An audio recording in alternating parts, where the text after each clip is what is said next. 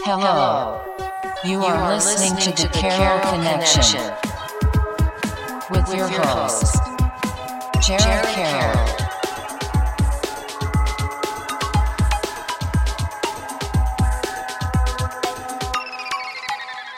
Hey everybody, welcome back to the Carroll Connection. I am your host Jared Carroll, here to bring you guys another great episode. I did want to take a chance to shout out last week's episode, episode 85. It is 2021 year in review. Zach Carter rejoined the podcast, talked about everything that has happened since episode 5. It's been a long time since he's been on the podcast, so really great to have him back on. Really excited to for you guys to listen to that episode. Um, he's a validation engineer. He talked about everything about getting a new job, moving to Maryland. He got a dog, like tons of great stuff. And we just kind of reviewed our year in total. So it was a really great episode. Check it out, thecarolconnection.simplecast.com. Also available Apple Podcasts, Spotify, and all the major listening platforms. So for today, episode 86, I'm bringing you guys another great guest, Garrick Santos. Hi guys, welcome. Happy to be here. Appreciate you coming on here and uh, um, shout out Eric Lazito. Like he actually helped link this up, and like I appreciate Eric. He's been on multiple times, as you guys already know. Um, great dude. So check out his episodes, episode one, and then I think the other one was like 44, I think. Could be wrong. I'm probably wrong, but Oh, he was episode one. yeah, he was episode number one. Yeah, so we we actually I'm actually not gonna reveal that secret. We'll talk off air about what happened in episode one, but like it was um not the first time we had done a podcast uh prior to episode episode one releasing. It was uh, interesting. But for the audience, kind of tell everyone who you are and uh, what you're doing currently. Yeah, so my name's Garrick. I am originally from Massachusetts. I live in Rhode Island now in Warwick, and I am a personal trainer. Perfect, perfect. And we'll dive into kind of how you got into your career and all that nature. So the beginning of the podcast, like I mentioned earlier, is kind of centered around like family dynamic and where you were brought up. So if you could share that, like obviously like I said earlier, whatever you're comfortable with. Yeah, so um, I am an only child, and um, I had, my favorite compliment is after people get to know me and meet me is that I don't resemble an only child whatsoever. It's my favorite thing anyone could ever say to me. Um, my parents did get divorced when I was going into kindergarten, and that was I didn't really understand it at the time. Obviously, when you're that young, it's it's hard to process all of that. And um, I spent most of my time with my mom growing up. Split the time with my dad. I've seen them go through different hardships and different relationships depending on the people they were with, but they're both in very good places now.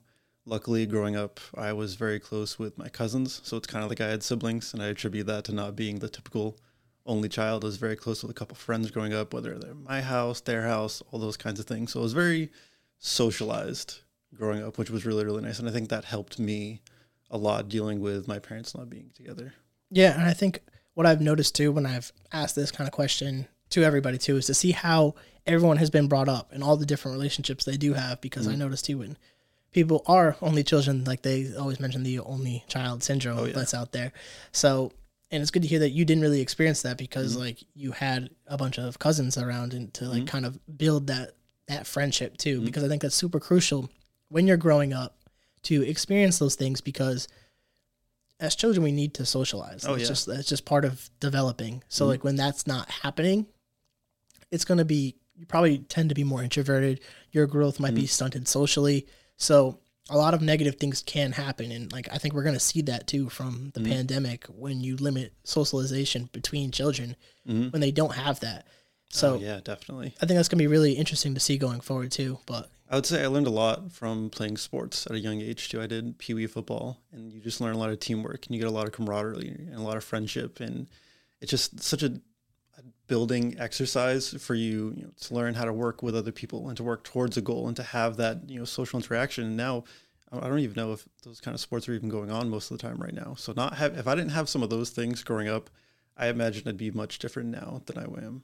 So yeah, yeah. I would- tough. I would say that because you definitely notice who played sports, who had that that team building Mm-hmm. uh, exercise, basically. What and it doesn't have to necessarily be sports, but I, I think a lot of us get that.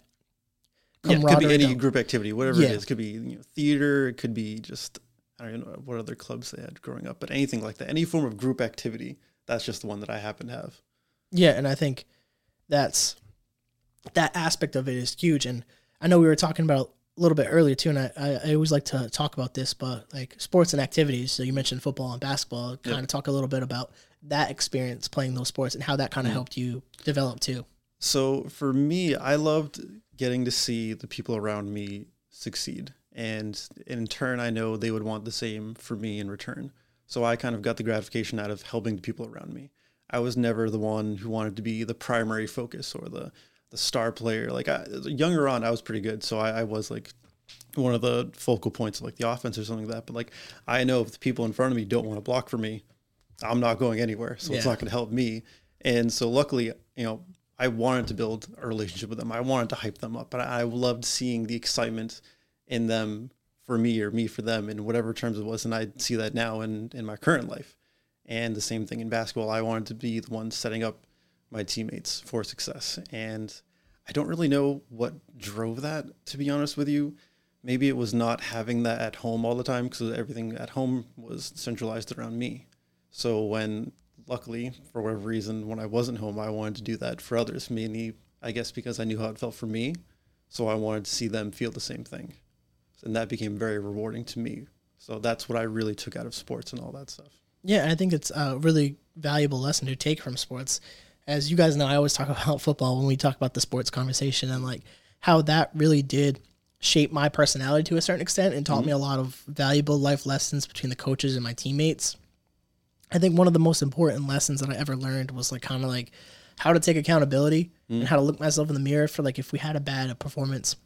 One of the things my coach used to always say, Vernon Crawford, um, shout out him, that after a really bad loss is like you guys really got to take a take a chance and like or take a moment and like look yourself in the mirror and like mm. what do you really want to be? Who do you really want to be? And some people obviously didn't get the message and didn't give a fuck, mm. but for me, I would literally go and look myself in the mirror and like take like look at myself and be like, because it, forces you to like look at yourself and think and like kind of meditate almost. And mm. like I kind of like meditated before I even knew what meditation was, and I would kind of have to objectively critique myself, mm-hmm. and that's an uncomfortable thing to do. Is Oh, be yeah. like. You kind of you, you missed that block, or you should hit that hole. Mm-hmm. Like you need to run faster, you need to work harder. Like those things matter. instead of looking at oh this person could have done this or this person could have done that and then you need to look at no i messed that up i could have done this better i could have done that granted could the other person have done something better too sure but your initial reaction shouldn't be looking at what the other person could have done better you need to look at yourself first and have that reflection and then obviously outside of sports you can apply that to the rest of your life your relationships your friendships your work your job all of that stuff so when you start looking at yourself first before just looking at everyone around you, like, well, they messed up and they did this, instead of like, okay, hold on, let's step back. Where was I wrong? What could I do better? What can I improve on? I think that's some of the most important things that you can take from sports, especially in those moments. Yeah, I, I would 100% agree is that it's like it, it all starts with yourself. Like and if you're not right in yourself, a lot of the stuff outside of you is not going to really work for you. Mm. And I think a lot of us realize this later into our 20s and 30s honestly is a lot of the stuff that we were doing when we were younger we didn't understand why it wasn't working a lot of the time. Mm. And it's not our parents' fault, it's not our grandparents' fault, it's not society's fault. Like it's just, it's just not the knowledge wasn't there for us, and a mm. lot of the things weren't taught into our parents. And there's no shade at parenting, mm-hmm. just we didn't have the the tools and the knowledge that we do. At least now we do between the internet and like social media, and there's a lot of knowledge being put out there and how to raise children, how it like our brains do develop, and how things can be affected. Mm-hmm. So now that these things have been put out there, I think it's going to be easier. I can't say it's going to be easier, but like I think we're going to be more aware of the things that can negatively impact children. And I mm-hmm. think that's a really important thing because this is like the future of the world Yeah. almost when we look at children and how we grow up. Like mm-hmm. obviously we're at the point where we're becoming the next workforce. We're becoming the drivers of the economy and like we're going to be the next presidents, the next business people, the next every all these different a- a- aspects and roles or next leaders and all- I should say and all these things. It's like we're we're next up. Mm-hmm. So what we teach our children is going to be super valuable in pushing forward society. And I think the problem a lot of us don't conceptualize, we become a little bit selfish in this aspect, is we think me, me, me, me, me, mm. and we don't think collectively greater good. Mm. And it goes back to that, yeah, that looking at yourself is important. It does hold weight. But at what point does it become ultimately selfish? And I think I'm not here to d- define what becomes selfish and what mm. doesn't.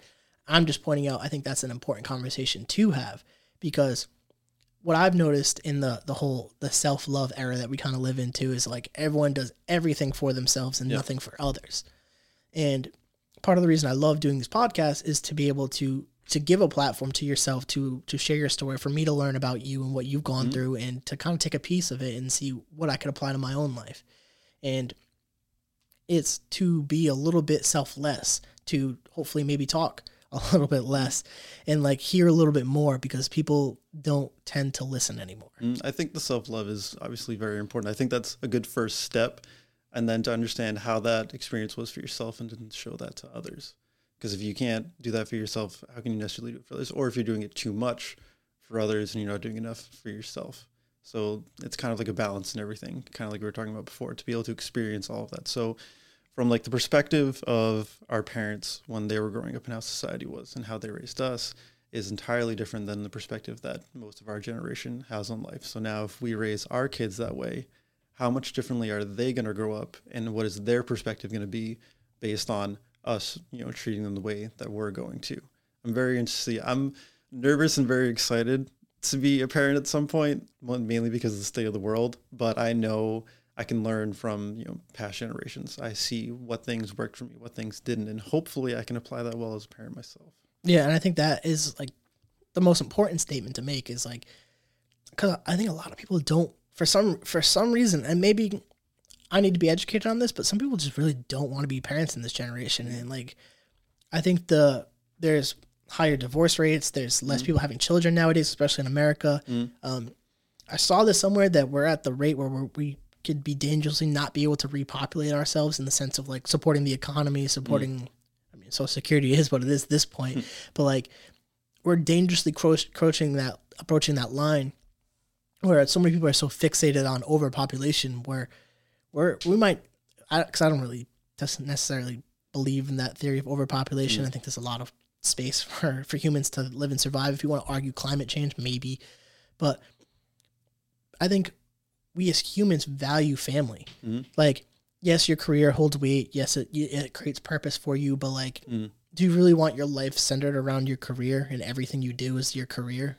There's been a few people I know that are that way. And when I did pick their brain about it, generally the vibe I got was either they saw the state of the world and they just did not feel comfortable bringing someone into the world that didn't ask for it, or they went through enough crap growing up or have dealt with enough stuff in their life that they know they wouldn't provide a great life for their child, whether they don't think they would be a good dad or they just don't think their conditions or their financially, like whatever it is, whatever factor it was for them, they were concerned about the life that they could provide and didn't want to provide anything less than what they, you know, deemed if I can't do this, I don't want to do it.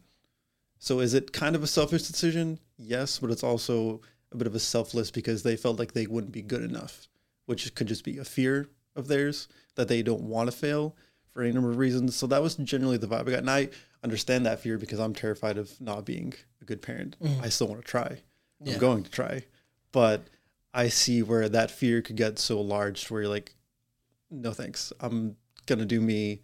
I'll, you know, be there for my friends' kids and all that stuff, but it's too much for me. Yeah, and I, I definitely hear that that concern, and that is also huge self awareness to be like, mm. I don't think I could be a good parent. I don't think I have mm. the tools to do that based on X, Y, and Z what I've been through. Mm. So like, I would understand that perspective, and Yeah. like that would be a good. If you don't feel like you can have kids, or you don't think you'd be a good parent, you probably shouldn't have kids.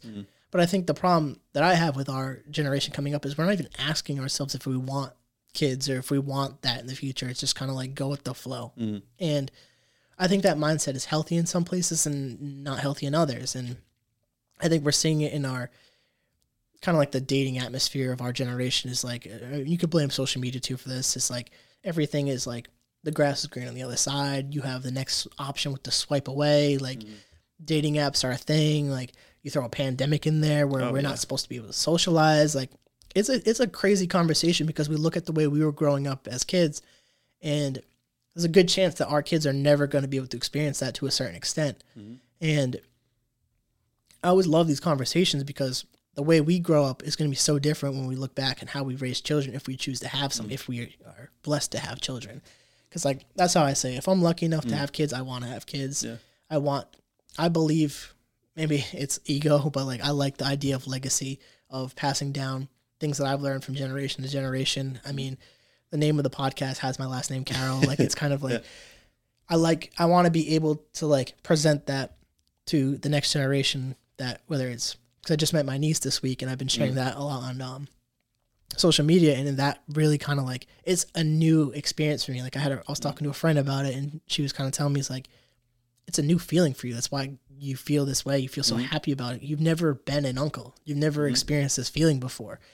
And I don't know if you have any nieces or nephews, but do. like it's this weird love because it's like they look like you, obviously, and it's like it creates this weird. I don't know if it's something in the monkey brain that's going off, but it's Yeah. just like triggers something in you, and like I I- I can't even like explain it to a certain extent. There's just a lot of love for Mm-hmm. it, and it makes you feel kind of whole as a person. It's really interesting. You know, I, I see that a lot in my dog, to be honest with you. Yeah, If anyone's a dog person, you totally understand. And she is the first dog that's been my own. I grew up with dogs, so I've always loved them, but I've never had my own where she's my dog. I raised her, I taught her everything. The love that I feel for that animal is just it's crazy. And I can only imagine how that's going to feel when I have a kid. So she felt like a good practice in a way mm-hmm. for a mm-hmm. kid to understand what I'm going to be like as a dad. When it, when it comes to other people's kids, I'm not very about that. Like other people's kids are other people's kids. Yeah, yeah. I'm not a super big kid person. I never have been. But I've always told my girlfriend, you know, oh, when it's our kid, it's going to be different. And she's like, how do I know if I never see you with other kids? I'm like, well, look at how I am with our dog. Granted, yes, it's a dog. It's not our child, but in many ways, she's completely under my care. If I don't do X, Y, and Z for my dog, my dog's not going to eat. My dog's not going to drink. She's not going to get her shots. She's not going to get this. She's not going to get that. She's not going to be taken care of. She's not going to feel loved if I don't provide all that for her. So obviously, it's very different, but it's very similar in a lot of the ways. And I think she would agree that she sees ways that I'm going to be a dad in the ways that I am with our dog. And that's kind of the love that I think is so important to have. So when we had we had a dog prior, it was my girlfriend's dog, and he was about 14 years old, and he passed away a couple of years ago. It was extremely hard for her because that was her childhood dog. I had been, you know, in the dog's life for a few years, and it hurt me to lose the dog. The first few weeks following that were very, very hard, especially for when you're not coming home to that unconditional, happy love of a dog and coming home to an empty apartment. It's tough. It it sucks in a lot of ways, and especially for her. For 14 years, that dog was hers. It was everything, and we lasted about a month, and we're like, like we we need another dog. We we miss that part of coming home to something that is just so happy and comforting to see you that when we got her, it was a different type of love with her, but it filled that void of just like emptiness that we felt at home because it was affecting our mental health in a lot Yeah, of ways yeah. where we you don't have that anymore when you're so used to it. It's it's so tough to know you're coming home not having that. And that was really, really hard. And she absolutely has exceeded expectations. You never feel alone. You never feel not loved. And that just instant boost of certain. When I let her out of her crate and her tail's wagging like crazy and she's just jumping all over me, super excited. I'm so happy in that moment. yeah. I think I'm unfortunately approaching that with my dog. We have a family dog that's mm. 13, and she's getting up there. She's a Shih Tzu, and we see the signs, and like it's going to be pretty devastating to mm. to not have her because she's the uh, first person you say hello to, the last person you say goodbye to. Like it's it's a unique experience because it, it definitely everyone treats their animals as their own, like their their babies Oh, yeah. basically. So to lose that, it's it is like a trial run for children, and I think if she had any concerns there is, about you being a dad, I think there's just there's biology behind that as, Mm-hmm. as men that if the children if the child isn't ours, we don't feel a certain way towards it. Like it's not like we hate the babies. Like Mm. Yeah, it's I'm not just like, yeah, oh, no. like- like, like we just there's a biological thing there that triggers in our brain that's like it's not our kid. We're just we're not attached to that baby. Like a lot of times, and obviously we're being very general, that women are more nurturing. So they're gonna feel a certain way towards other babies and be that way. They're more social, more social creatures than men too. A lot of the times, uh, based on a balance of probabilities. But when you do see a baby that is related to you, and like there is like a, a weird pull on you, and Oh, yeah. like that is something I felt this week, and it's kind of really made me looking deeper too, because I'm definitely pretty self-reflective as a person. I like to think, and I've already I've already done the process of like I'm definitely gonna have kids. Like that's the, mm. uh, something I do want because I'm a big family person. I think family mm. brings you a lot, and like there's a lot of love to be Yeah. had there because the love that you have with a legitimate family is different than the love you have with friends. Yes, friends can be family, and there's our unique circumstances, but when it is blood, there it, we can't beat over the fact there is a difference. Like mm-hmm. there is just biological things there that trigger the reactions you have with family, and I don't know if in society we're just trying to make things normal normalized and all those things and I, i'm here for that mm-hmm. to normalize that feeling of love. But i think maybe just me growing up with the two parents and all that stuff like from my perspective that is something that i do want mm-hmm. for my kids that i valued as Yep. a child growing up having my mom around where she chose to stay home and my dad was the breadwinner that was everything i wouldn't be the person who i am if i didn't have my mom there to help me with my homework to help me with making my lunches to bringing Yeah. me to my sport games too she used to take me and my friends to the gym so we could work out for football and Yep. would wait for us to take us back home mm. like that i wouldn't if i didn't have her doing those things and say she was working like a nine to five job i would be mm. a totally different person Oh yeah, my my mom was my number one fan growing up. She still is. All the sporting events, all that stuff. She was always there. She was the one taking me back and forth most of the time. So it's uh, it's definitely great having that support. E- even though you know they weren't together, they they both made the best effort that they could. And you know she, since I was with her more, she made that extra effort, and it was just amazing to always have her there. Yeah, and it's it's like an it's an underappreciated role in society, which is unfortunate. Being a mom, being a stay-at-home mom, to a lot of the time is underappreciated. That should be one of the most celebrated roles because you are literally creating the next generation of human being. Mm-hmm. Like, it doesn't get enough appreciation. It's, it's crazy to see nowadays that some stay-at-home moms get like like shit on for for choosing that. For like, like, what do you think? They're like being lazy? Is that like the perception? Yeah, You think, th- there's- there's a oh, perception out there. the It's crazy. most. Well, hopefully they're doing the most. If if you are given the opportunity where you can be a stay-at-home mom, I hope you're embracing every part of that because you're never going to get that back, and you can, like you said, you have such a big impact on that kid's life, and, and if you even are just trying, you're already doing the best. yeah, the development ages, like from birth probably to like like so let's say six or seven, which is round it. That is such crucial years for development, and the, mm-hmm. the mother has such a, a huge role into that. I tend to think once you get to more adolescence, that's when the father really comes into play with mm-hmm. the being a little bit more discipline oriented, a little bit more, hopefully a little bit more masculine in laying down the rules. Because mm. I definitely feared my dad more than my mom growing up. Like, so uh. obviously it, di- it differs per, between every house, but I, Portuguese is just the way it was in my, mm. my household. So I, I definitely value those relationships, and I, I like the fact that we could have this conversation, especially as two men. Most men don't talk about the idea or the concept of children or having mm. children in relationship towards children, and it's interesting to dive into this conversation too, just because like people just really kind of like, especially now, just kind of walk over it. We don't talk about it. Just like mm. is what it is, and like it's kind of goes into hand with the mental health aspect too, because like just be honest, there's nothing like seeing a baby that gets me happy, especially my niece. Like, this, like you see a baby smile, you can see a baby smile at fucking Walmart, and you're gonna smile. Like, Yeah, if you don't, you're probably if you don't smile, like I, I, you're a questionable person. I'm not gonna lie. Like, It's like walking by a puppy and just being like, "No, that thing's not cute." Like, yeah, that's, it's, it's adorable. That's questionable. Like, this is this, this kind of sus. Yeah. But like, I want to turn the conversation a little bit towards um your decision to go to college, and then obviously we talked off air about your reasons for leaving. So we'll Mm. we'll talk about well, that experience now. So I kind of felt pressure that you know if you don't go to college, you're not going to be successful. You're not going to be this. You, you basically need that to get a job, to do anything you want to do. Blah blah blah. And making such a big financial decision and a long term decision of okay, I'm going to do this for the rest of my life, and it's going to be a huge financial burden at the age of 18, 19. Yeah, that's a great thing to do when you're that young. Before you even really know who you are, you need to decide those two massive things and you got to pick the right school and hopefully it doesn't suck and this that and the other thing and it was really really hard i went to community college for a couple years first because i didn't know what i wanted to do and i figured okay at least i can get some base classes out of the way they'll transfer over and hopefully i know what i want to do by that point and it was terrifying and i knew a lot of people that changed their majors several times. And that stressed me out. I'm like i could not imagine doing that. I can't even figure out one thing i want to do. And now you're you're jumping all over the place. Like that scares the crap out of me. And you know eventually I decided on something and I, I liked it, but I wasn't sure if I loved it. But I was like, well, I'm not sure if I'm gonna love it until I get into it.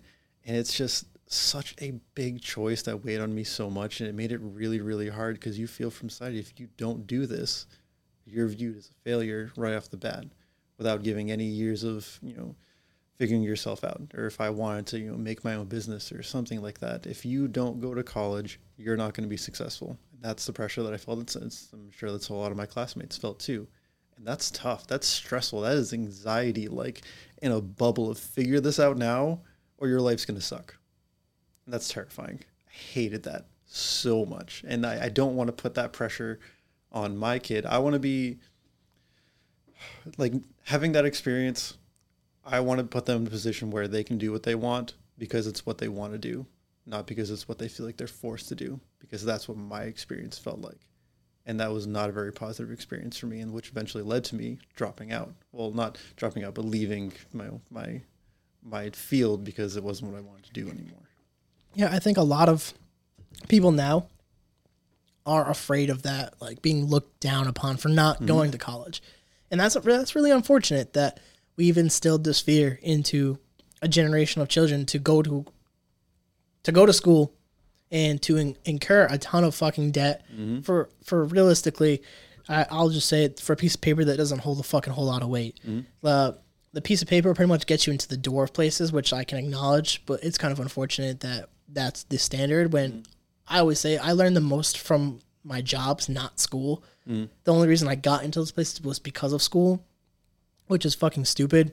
Like I don't think school should cost that much. I don't think school should be literally tied to you. You shouldn't be making payments for your entire fucking life. Mm. I mean, some people are just bad money managers. Well, like that's, Yeah, that's that's- that's, mm, part of it. Yeah. But it shouldn't be that damn much. Like if you look at other countries, like it's way more affordable. A lot of the time, it's it's paid for Yeah, for, it's for them. So like, countries. it's kind of crazy that it's not taken care of. I want to make sure I get the timing right on my camera. So I'm gonna pause. Start back on it. Um, it's it just blows my mind that that is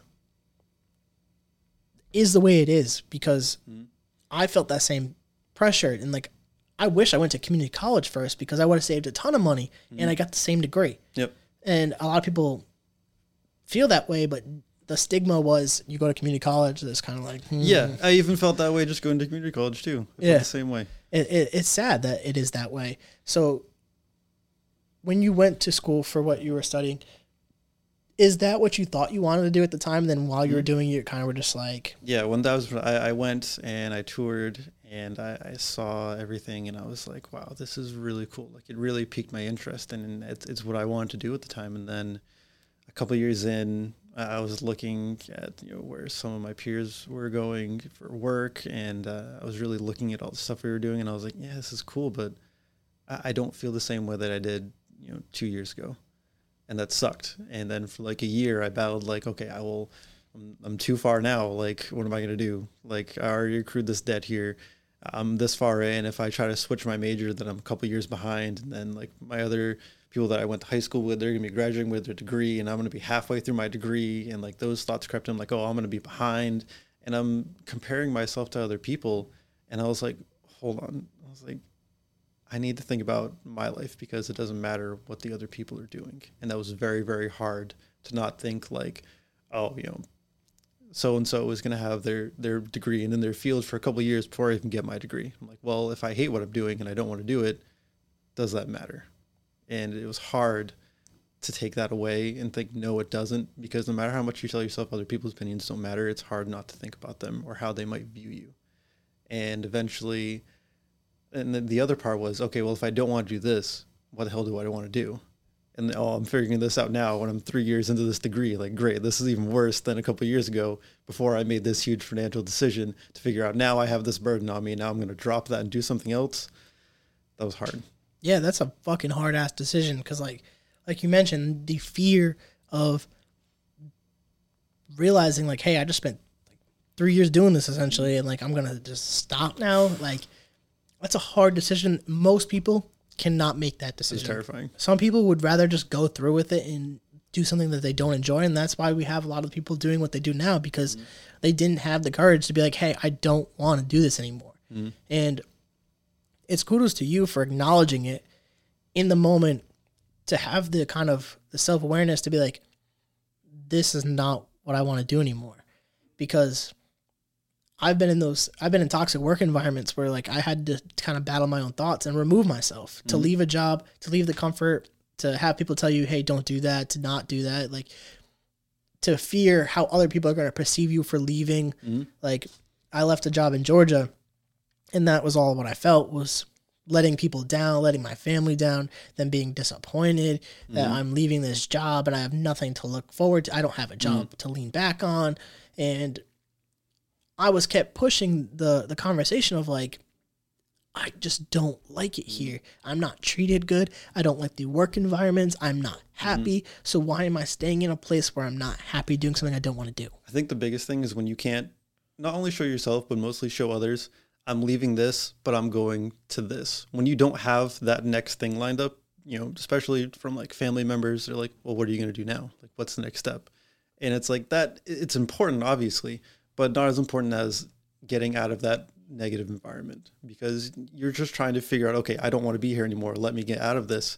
But now, okay, where do I go from here? You need time to figure that out. It's not always going to be this instant thing. Oh, well, I found this job here and I'm all good. Don't worry about it. It's not always going to be that easy of a transition. And that's the biggest scary part is what is next. But part of, you know, I think developing as a person is embracing that unknowing and knowing no matter what, I'm going to figure it out and I'm going to make it work because I value my mental health more than, you know, just suffering through something because this is what's working now or this is what I've been doing. Yeah, that's fucking you hit it on the fucking head right there. Like have the courage to be patient. That is like mm. A good fucking takeaway from that message and like that is something I've been trying to like really work on myself is how to be patient. How does one be patient in a world that is so go go Oh, go? yeah.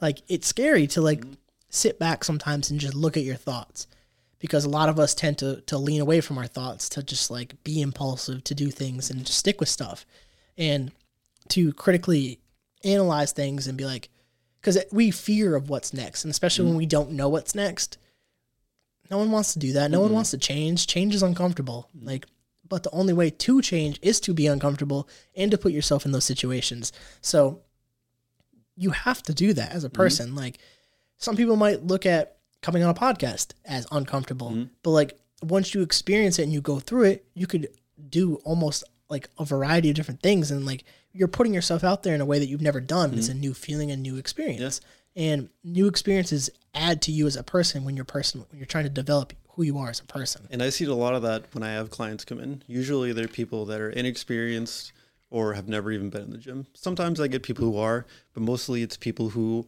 are terrified of the gym, who have never been to a gym or are scared to look funny in front of someone else doing something that they haven't done before or just challenging themselves to make that change and be like, okay, I'm going to go to the gym. I'm going to make this change for myself. And it's usually something that they haven't done before. So getting them to experience something that's uncomfortable for them and I need to make that comfortable for them. And then to talk about, you know, that instant gratification, going to the gym, you can go for, you know, a couple weeks and you might not see a difference. You might not necessarily even feel a difference at that point, but it works. And trying to convince someone that that is okay, that you will get there, you need to stick to the plan and it will get you to that point where you want to be is very, very hard because, you know, you want that instant gratification. I want to go to the gym and I want to feel and look amazing in a week or two, and that's just not going to happen. So it's very hard for some people to accept that and think, oh, I'm not going to get this weight loss in a couple weeks because it's not this 30 day fix. It's not this, you know, one trick that fix it in a week for you. It is more so a lifestyle. It's it's healthy habits. It's building things that hopefully I can teach you and that you carry long after you ever are done working with me. That's my goal. If I can create habits for you that you uphold when you're done with me, I'm very very happy trainer. That's all I want. I want to see my clients be successful. I want to see them challenge themselves. The amount of benefits, especially mentally, that I see, like that is the most rewarding thing to me. When I see them or they'll send me a text and be like, oh my God, like this fits better. Or I'm just feeling stronger. Or someone else complimented me today. Or, you know, I, I went out and I felt comfortable and I'm just like, yes, like that makes me happy. That's the reward for me. That's why I enjoy doing what I do. Yeah and let's let's dive a little bit deeper into your career currently. So mm-hmm. when you were going to college you made the decision to leave. Mm-hmm. What made you go to hey i want to work in fitness. I want to be a trainer. Mm-hmm. Like what was the, the the push the decision the drive? So it was something that I had done for you know 10 years at this point for myself. And most of the time, it was usually with a friend. And it became a very positive bonding experience for us. And I saw what you know being healthy did for my physical and my mental health. I saw how it made me feel and the way I felt about myself and the way it made me challenge myself and show myself, you know, if I stick to this, you know, I get something out of it. I put all of this time and effort in and I'm getting everything that I want out of it. I didn't get it right away. It took time, it took mistakes, it took failures along the way. But throughout that process, I became a better person. And I thought, you know, if I can do that for other people, if I can, you know, make a living and help people feel the way that I do from this, that's everything. That that's all I want. Like that is the ultimate path for me where I know I'm not going to get sick of that because I'm in the gym all the time myself so now I get to help other people do the same thing and feel mentally better about themselves and physically. That's the most rewarding thing for me. So that was the biggest driving factor of, okay, I love this. Hopefully I can show other people to love this the way that I do. And I'm never going to get sick of that. Yeah. What was the, the process like to become a trainer? Did you have to do any like schooling or classing? Or something? yeah, so like I went through um, ACE, which is one of the certifications, is like NASM and a couple other ones, and I you know I studied for a couple months. I, there's like this whole study guide. They have like quizzes online, and you need to learn all about the body, the way it moves, the processes, you know, muscle repair, breakdown, injuries, all those kinds of things, and how to help different forms of clients. You know, you work with young people, old people, knee injuries, back injuries, and you need to understand how to help them. And then you also need to understand the mental side you know for them of how to get them to buy in to the process. And that was one of the biggest things. And so eventually you end up taking a big test.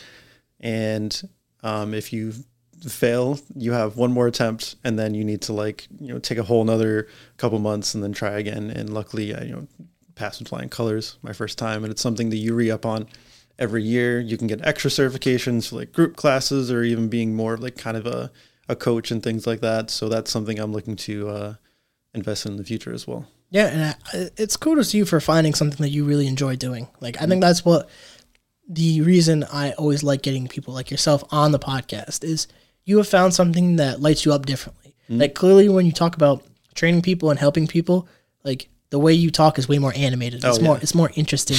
and like you could tell like when I talk about podcasting, and my podcast podcast in, in specific, I get super excited about it. It's something that I really enjoy doing. I'm really passionate about doing is because I get to hear other people be passionate about stuff that they're passionate about. And I can't think of too many uh, social situations where that's like a legitimate a legitimate thing where mm-hmm. You're getting an opportunity to ask someone about what they do and how they do it and to do it in um, how do I say this? Like a, a kind of like a little bit. This is somewhat professional. I mean, I guess not really because I'm swearing a lot, but like being able to ask these questions in a in a in a way that's engaging for not only myself but people who listen and can get something mm from it to for people who on your side who are interested in your background to know where you come from to how mm you got to where you are because i think a lot of the time too on social media we just see where people are now we yep. see their best self and I do yeah. that to a certain extent too, but we don't always see the background. Mm-hmm. So to hear you kind of explain all these different things, for me, I enjoy it because this is our real, our first real interaction to yeah. have a legitimate conversation. And it's always so crazy to me, at least, and I don't know if anyone who listens regularly feels this way too, is when I do these conversations with someone like yourself, who I, I just, I personally didn't know before mm-hmm. this, that the depth of the conversation that we can have. Yep. And I think that is, goes to, a credit to you and other guests that I've had to feel comfortable enough to express themselves publicly. Mm. And I think that's fucking awesome. And you guys definitely have to check out his Instagram page, and I'll have that all tagged in because he's a fantastic trainer. In fact, he's in fantastic shape as well. Um, as you kind of entered into this space, I kind of want to talk a little bit about COVID and how that's impacted. Mm. So, talk, talk to me about that and how that's affected your personal business and your relationship with your clients. Yeah, so it was really challenging. So initially, my first training job was at Healthtrax Fitness. I worked at the one in Warwick, and I worked with an older clientele, which was fine. I had some great relationships with people. Um, but the issue was having an older demographic. They're you know they're more more concerned with the pandemic as they should be because they could be more affected by it. So we saw not only a drop in attendance at the gym overall, but a drop in interest in personal training.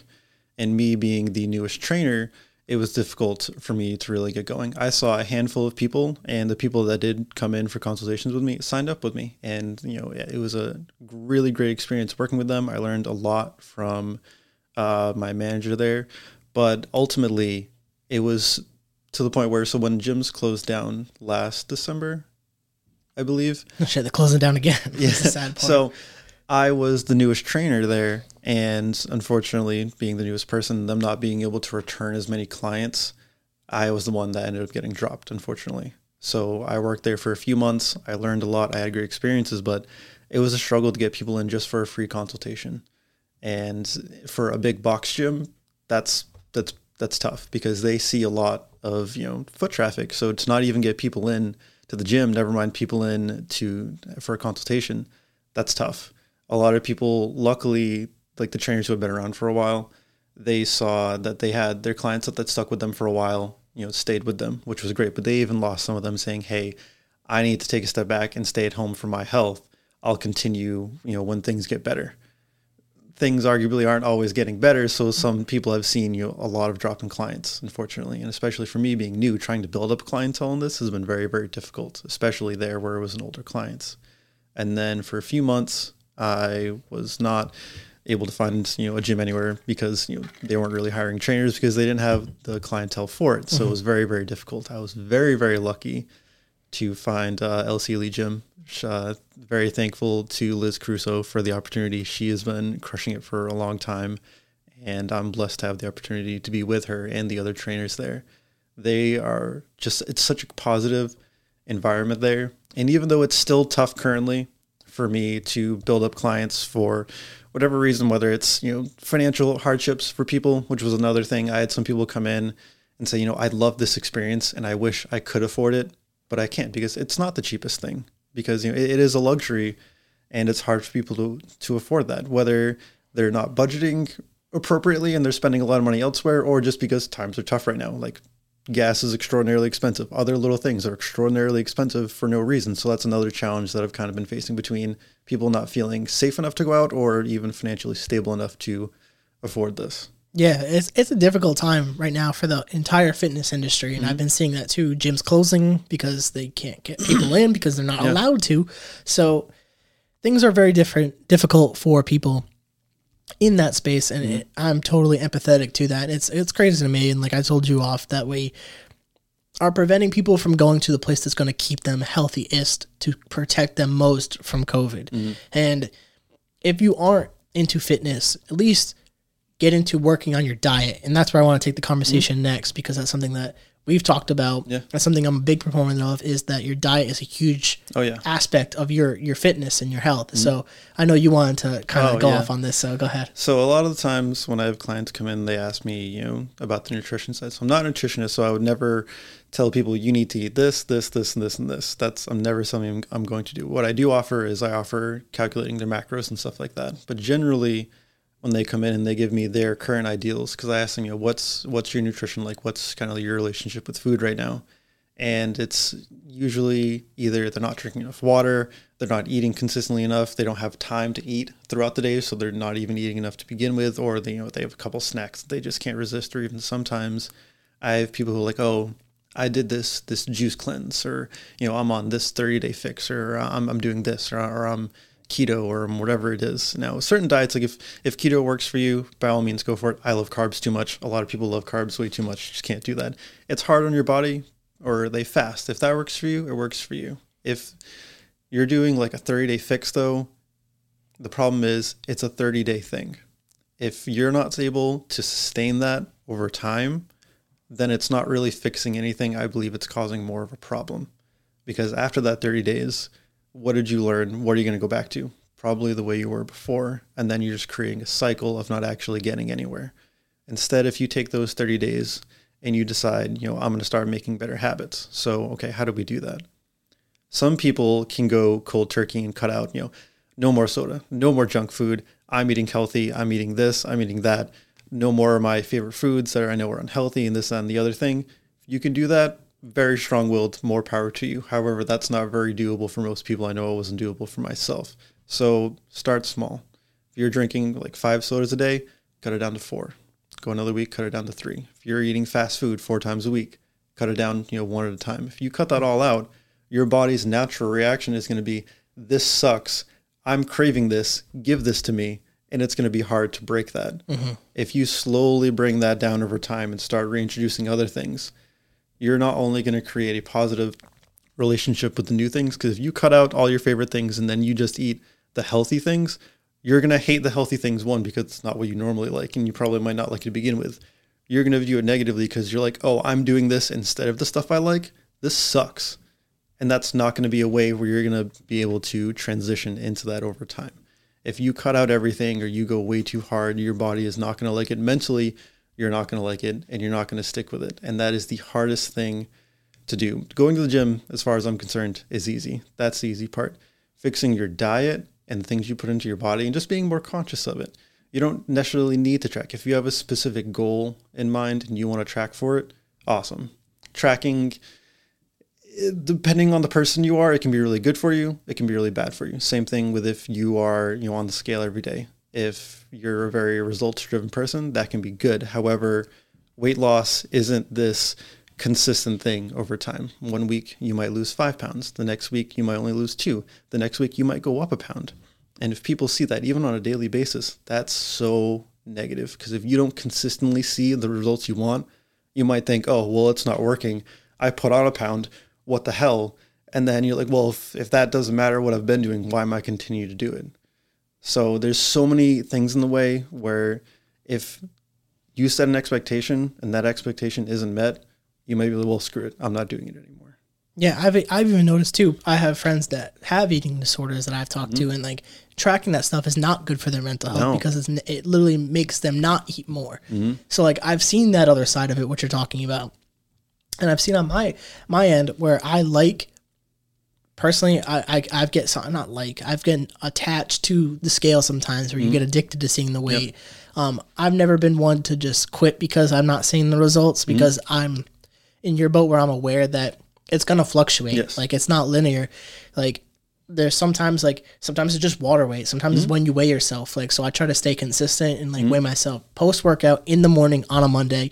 Like so I have if you consistent if you do weigh yourself in the morning before you eat anything, Yeah. because that's when you're the less least amount of extra you know variables are going to be in your body. So if you do weigh yourself, that's the most ideal time. So I'm glad you do that. Yeah, so I try to have a consistent baseline. Mm. I probably shouldn't. I do it after my workout, so personally, I feel a little bit better Yeah. after. Yeah. But like, I try to target that. I try to target Monday because on weekends I tend to let myself. I, I give myself Mm. a break. I, I've been better at not eating junk, but I'm not gonna freak out if I go have Taco Bell. Like, Mm. Yeah. like I'm comfortable with what I'm doing with during the week. Mm-hmm. That if I have a Taco Bell on a Saturday night, I'm not gonna By lose my means, shit. you can make that. I'm not going to say you're an act like I don't have fast food once or twice a week Yeah. sometimes because I enjoy it. I love Taco Bell or I love McDonald's, and Yeah, I'll, yeah. I'll fit that in because you know, luckily I do work out you know five times a week. I'm I burn a lot of calories not only because I work out a lot, because now I have a lot of muscle. Muscle is harder to hold on to than fat, so your body burns more calories that way. So for myself, I need to eat like 3,000 calories a day. Whereas if you're, especially for girls who are generally smaller, where their intake might be you know 2,200 or something like that, having a meal from McDonald's could be like a thousand calories, and that's mm-hmm. half of their intake right there, and that's really hard, especially for someone smaller to manage. But you can make your favorite foods still work. Yeah, yeah, and I think that's that's a, a huge aspect of it too. And like, I use um, I think it's MyFitnessPal because hmm? like it's not the most accurate all the time, but it No. gives me it gives me a baseline to Yes. estimate off of. Because like I'm not I'm not the type of fitness person that's going to measure my food, weigh my food, do all hmm. that stuff. I just want a ballpark. Hmm? Same thing with the Apple Watch. It's not the most accurate accurate number, but it gives me a number, and I could work with that because I could ballpark. Hey, I could probably not. I should, probably shouldn't eat that. And like mm-hmm. I like the MyFitnessPal because I can scan everything. Yep. And it has a huge database where I could pick from, so it gives me a good idea, and it has it has where you could enter your weight, so you could track it, and like it's mm-hmm. all in one place, and it's Yep. super user friendly mm-hmm. because it takes my workouts from my Apple Watch, and Plugs it right implement in. plugs it right in. So I found that for me really works. I don't usually do it during the weekend because I kind of just don't really pay attention. I'm not. I still work out. I've been better lately of working out five to six times a week. Two of the times, so four times will be with weights and cardio, and then two times will just be cardio. So I personally like cardio, but I had I kind of fucked up my knee like a couple months ago. So like I've been Mm. just starting to like open up the door to running again. So I just personally like running. It's very uh, it's kind of like a meditation for me. But love a stationary bike is something I've always really enjoyed to do. Um, I have like my own little weight setup that you could check out. It's like Yeah.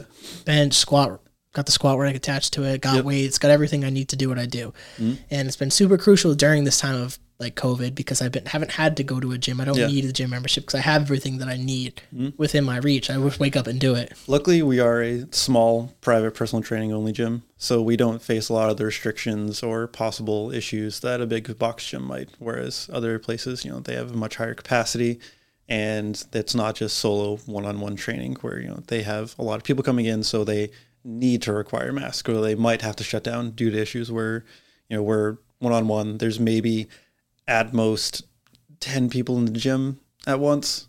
So it's much more personalized, and you're not seeing that giant exposure. So we we have that benefit that we are a smaller gym. Yeah, and I think that's that's really good.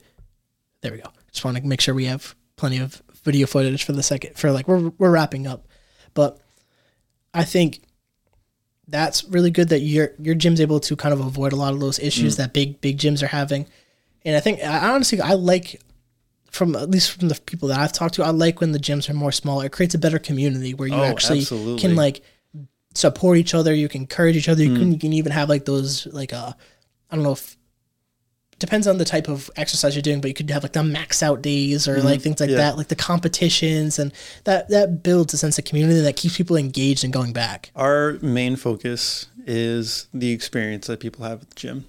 We want them to have a positive experience, not only for themselves, but with the people around them. Generally, people, they have the same times every week. So not only will they see me every week, they'll see the other trainer every week, they'll see the other client that the trainer has every week. And you'll start to see them and you little conversations, little comments here and there, but that builds that sense of community. And from each client that I've had, the one of the first things they tell me is, I love being there. They love the experience. They love the atmosphere. It's very positive energy. They're seeing the same people every week. A couple of people that i train are people that i used to work with and they also used to work together with now. So there's a friendly competition between two of my clients right now and who can deadlift more. Um, but that the environment we want people to feel comfortable. We want people to feel motivated. We want people to have that positive feeling so they want to come back and and they want to see the others and they want to you know see them doing well and they see oh, oh she did this that's awesome i'm so happy for her you know i i want to keep going too and i want to be there because that that's what matters is their experience with us more than anything. Yeah, and I think that's awesome that that that's what you guys are looking for out of out of your gym, and I think that's that's really uh I don't know what's the word I'm looking for. Applaudable. Mm. It's probably not the word Yeah. I'm looking for. yeah I, I know But like you know, yeah, it's it's honorable that you guys do that. And like, mm-hmm. 'cause some people are shady out here with the way they do business, and it's mm-hmm. crazy. But I want to start wrapping things up because we are at the end of our podcast, pretty much. I do have one more question for Yeah. you, which is tied to passions. But is there anything that you specifically want to say? Hopefully, not tied to passions, mm. because this is the last question mm. that you want to kind of leave people with. Besides my last question, if if you don't have anything, that's fine. We'll go into that. um what was it what was the question i'm sorry The question's gonna. I don't want to say just it, but it's tied to passions. Yeah. Like, I'll just say I don't give a Okay. fuck. Sorry, guys. the, the last question is gonna be, what would your advice be to someone who wants to pursue their passion? i would say invest into it so that way no matter what you know you're going to make it work whatever it is the hardest part is finding what you're passionate about. That could take a long time but once you do find it take your time learn become really good at it and find ways that you can you know provide that for others and whatever that passion is and just put everything into it. You know find ways to sustain yourself while you're building that up but be so invested that you're going to make it work no matter what one way or another. Garrick, love that. I really appreciate you coming on this thank you for podcast having and, me. and sharing everything that you've been through in your life and to what you're doing currently. I look forward to your future success and doors always open if you ever want to come back on the podcast and yeah we'll check back in a year Yeah, we'll check back in and we'll see that. And I will be tagging him. And I don't know if you want me to tag your gym as well. I could just tag Mm. you, whatever you're you're comfortable with. But that'll all be tagged. Um, his gym, you could check it out on his Instagram too. If I don't end up tagging it. Um, but again, appreciate you for Yeah. coming on. To you guys, if you guys like the podcast, please rate, review, subscribe, check it out with your friends, your family, your grandma. You can share it with everybody. I really would appreciate that. You can check out the carrollconnection.simplecast.com. Also available Apple Podcasts, Spotify, and all the major listening platforms. So until next time, guys. Listening to the Well, messed that one up, guys. So we'll try that again. There we go. Peace, guys.